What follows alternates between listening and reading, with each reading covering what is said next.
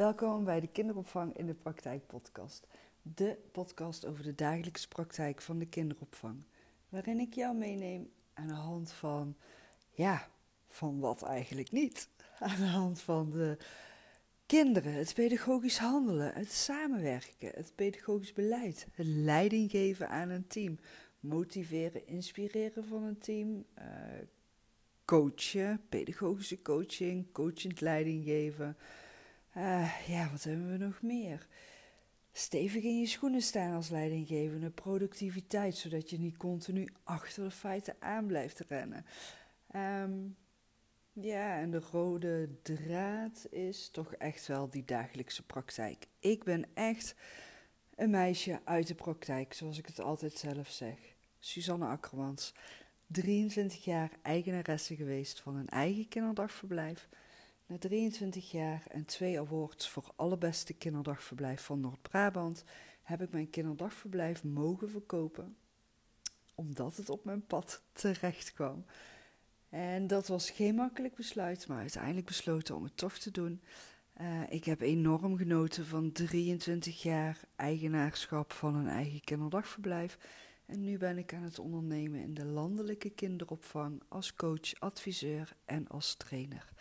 Mocht je interesse hebben in mijn aanbod, neem dan zeker even een kijkje op mijn Insta-pagina Kinderopvang in de Praktijk of Suzanne-Akkermans. En Suzanne schrijf je met S-U-S. Op Insta deel ik mijn actuele aanbod voor de kinderopvang.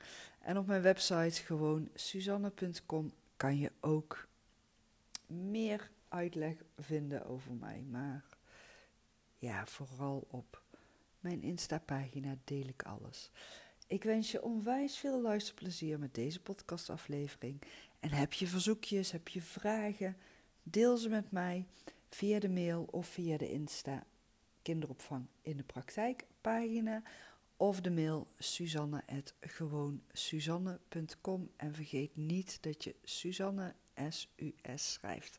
Anders komt de mail niet aan. Veel luisterplezier. Hey, welkom weer bij een nieuwe week, nieuwe podcastaflevering. En weer heb ik voor jou deze week vijf korte podcastafleveringen klaarstaan. Ik had je ook beloofd om uh, deze week meer uitleg te geven over productiviteit uh, in de kinderopvang. Nou, ga meteen uh, van start, want korte aflevering, lekker kort. Meteen heel praktisch beginnen. Wat je voor jezelf gewoon eens een keer mag gaan onderzoeken. Vanuit jouw functie. We kunnen zo um, gericht zijn op de pedagogisch medewerkers en hun werkzaamheden. En um, dat zij continu bij je komen aankloppen met vragen. Of dat ze juist de vragen niet bij jou stellen. Of um, ja, de telefoontjes die je binnenkrijgt, de mailtjes die je binnenkrijgt. Dus wat je dan aan het doen bent, onbewust, hè, ik, ik probeer je alleen maar gewoon die bewustwording mee te geven. Wat je aan het doen bent, onbewust, is alles om jou heen de schuld geven. Extern word jij gestoord door allerlei omstandigheden waardoor jij jouw werkzaamheden niet kan uitvoeren.